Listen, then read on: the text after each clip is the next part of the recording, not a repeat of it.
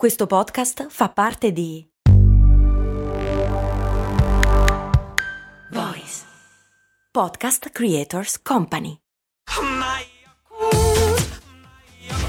Se a volte ti senti così, ti serve la formula dell'equilibrio. Yakult Balance, 20 miliardi di probiotici LCS più la vitamina D per ossa e muscoli. Lo so che sei pieno di domande. Iscriviti a cose molto umane. Sla- no! Lo so che sei pieno di domande. Iscriviti a patreon.com slash cose molto umane e falle le domande.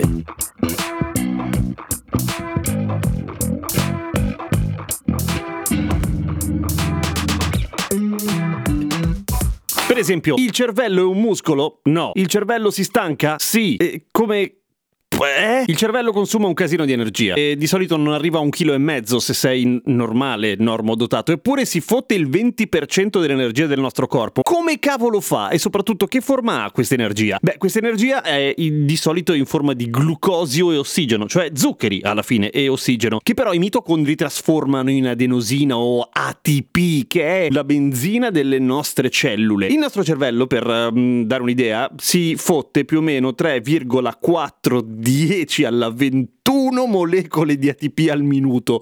Cioè non è molto efficiente, non è molto ecologico, via. D'altra parte, se pensate molto, evidentemente consumate tante energie e quindi dovete mangiare di più. È vero, eh? Il fatto che consumi così tanto è quello che ha dato luogo nella storia a quella stronzata del fatto che noi usiamo il 10% del cervello. Come arrivarono a questa teoria? Beh, ci arrivarono nel 1890, per cui, eh, spoiler, non lo fecero attraverso una TAC, ad esempio, ma semplicemente osservando che alcuni pazienti, dopo che perdevano parte del cervello, n- non per distrazione, ma a causa di incidenti, ad esempio, continuavano a avere una vita relativamente normale. Quindi sono arrivati alla conclusione più ovvia, del tipo: quindi il cervello si ristruttura in modo da assicurare la sopravvivenza? No! Eh, arrivarono alla conclusione che la maggior parte del cervello non serviva a un cazzo. Beh, forse la tua, caro teorico, perché è sbagliato. Noi usiamo il 10% circa del cervello per volta, proprio perché non possiamo usarlo tutto insieme, sarebbe un consumo energetico pazzesco ed estremamente poco efficiente, per cui esiste questo modo molto molto intelligente, d'altra parte è un cervello, cazzo sarà intelligente lui, di usare il 10% per volta. Sono sempre i numeri in linea di massima, nel senso che non è sempre il 10%, però l'energia viene consumata prevalentemente dall'area del cervello che sta consumando più energia in quel momento e non consumano tutte uguali. Per esempio, ascoltare con attenzione consuma molto più energia che annusare con attenzione, per esempio, ed è la ragione per cui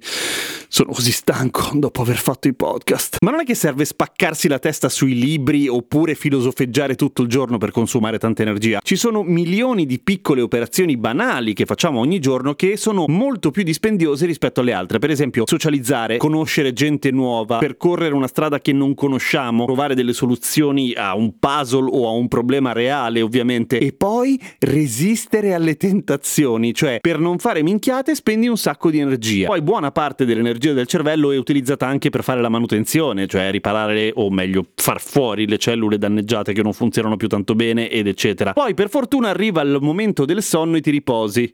No, per niente. Tu ti riposi, il tuo corpo si riposa e per carità è importantissimo perché anche il cervello in qualche modo si riposa, ma non lo fa spegnendosi, al contrario, lo fa continuando a lavorare semplicemente in un modo diverso. E in qualche modo di questo ne abbiamo già parlato in un sacco di altre puntate relative al sonno. Il sonno è fondamentale per il cervello per una serie di operazioni che però consumano energia quasi o tanto quanto la veglia. Perché ad esempio mettere in ordine le nostre esperienze, oppure sognare, oppure mandare dei messaggi dal tuo inconscio, secondo Freud, oppure semplicemente organizzare i ricordi, tutto questo è molto dispendioso da un punto di vista elettrico alla fine, perché di quello si tratta, sono impulsi elettrici, oltre che chimici. C'è una teoria che si chiama la teoria del Grand Loop, ovvero del grande lupo. Eh, no, non credo che sia quello. Grand Loop, ovvero qualcosa che continua a ritornare su se stesso, è quello che fa il cervello quando è tra virgolette a riposo, cioè non si spegne mai, al massimo continua a rilanciare gli stessi impulsi, a fare lo stesso giro. Perché?